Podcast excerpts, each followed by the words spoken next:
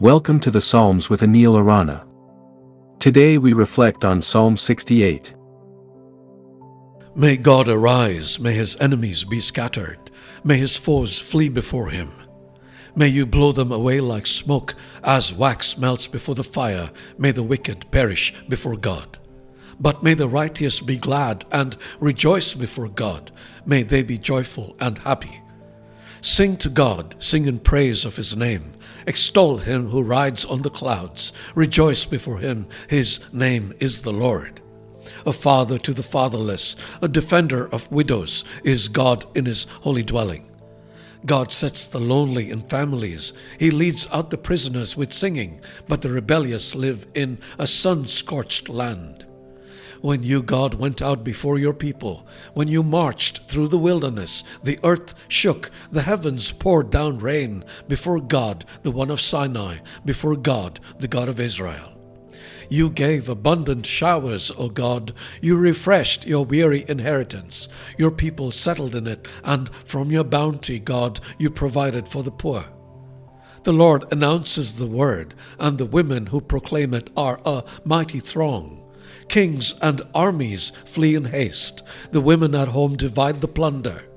Even while you sleep among the sheep pens, the wings of my dove are sheathed with silver, its feathers with shining gold. When the Almighty scattered the kings in the land, it was like snow fallen on Mount Zalmon. Mount Bashan, majestic mountain, Mount Bashan, rugged mountain. Why gaze in envy, you rugged mountain, at the mountain where God chooses to reign, where the Lord Himself will dwell forever? The chariots of God are tens of thousands and thousands of thousands. The Lord has come from Sinai into His sanctuary. When you ascended on high, you took many captives. You received gifts from people, even from the rebellious, that you, Lord God, might dwell there. Praise be to the Lord, to God our Saviour, who daily bears our burdens. Our God is a God who saves. From the sovereign Lord comes escape from death. Surely God will crush the heads of his enemies, the hairy crowns of those who go on in their sins. The Lord says, I will bring them from Bashan. I will bring them from the depths of the sea, that your feet may wade in the blood of your foes, while the tongues of your dogs have their share. Your procession, God, has come into view, the procession of my God and King into the sanctuary. In front are the singers, after them the musicians, with them are the young women playing the timbrels. Praise God in the great congregation, praise the Lord in the assembly of Israel. There is the little tribe of Benjamin leading them. There the great throng of Judah's princes, and there the princes of Zebulun and Naphtali. Summon your power, God. Show us your strength, our God, as you have done before. Because of your temple at Jerusalem, King will bring you gifts. Rebuke the beast among the reeds, the herd of bulls among the calves of the nations. Humbled, may the beast bring bars of silver. Scatter the nations of delight in war. Envoys will come from Egypt. Cush will submit herself to God. Sing to God, you kingdoms of the earth. Sing praise to the Lord. To him who rides across the highest heavens, the ancient heavens, who thunders with mighty voice. Proclaim the power of God, whose majesty is over Israel, whose power is in the heavens. You, God, are awesome in your sanctuary.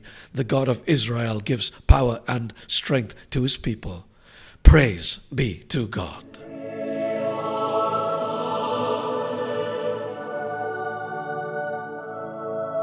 David exalts God as a mighty warrior in this long psalm, celebrating his triumph over his enemies, his deliverance of his people, and his sovereignty over creation. He also notes God's provision and care for the vulnerable and the marginalized. He says, a father to the fatherless, a defender of widows, is God in his holy dwelling. This verse highlights God's special concern for those who need protection and support. God's role as a father to the fatherless and a defender of widows is a recurring theme in Scripture. We see it echoed throughout the Old Testament, where God repeatedly expresses his care for the oppressed. We see this demonstrated in the person of Jesus Christ in the New Testament. Jesus demonstrated a deep compassion for those in need during his earthly ministry. He reached out to the outcasts and showed kindness and love to those who were despised by society, especially those considered sinners by the religious elite. It is not the healthy who need a doctor, he said on one occasion, but the sick. The Apostle James also spoke about the importance of caring for widows and orphans. He wrote, Religion that God our Father accepts as pure and faultless is this to look after orphans and widows in their distress and to keep oneself from being polluted by the world. These days, when the mortality rate has dipped considerably, there may not be as many widows and orphans as there were 2,000 years ago. However, many people still cannot provide for themselves, and we have an obligation toward them. In his parable of the sheep and the goats, Jesus encourages us to look after our less fortunate brethren or be judged accordingly. It is something that should come naturally to all of us who have experienced the love of the Father. Let us cultivate his heart and be a father to the fatherless and the defender of the helpless. God bless you. God is a father to the fatherless and a defender of the helpless. As people created in his image and likeness, we should care for the vulnerable too. Do we? Think about this today. For other great resources to help you on your spiritual journey, please visit anilarana.com.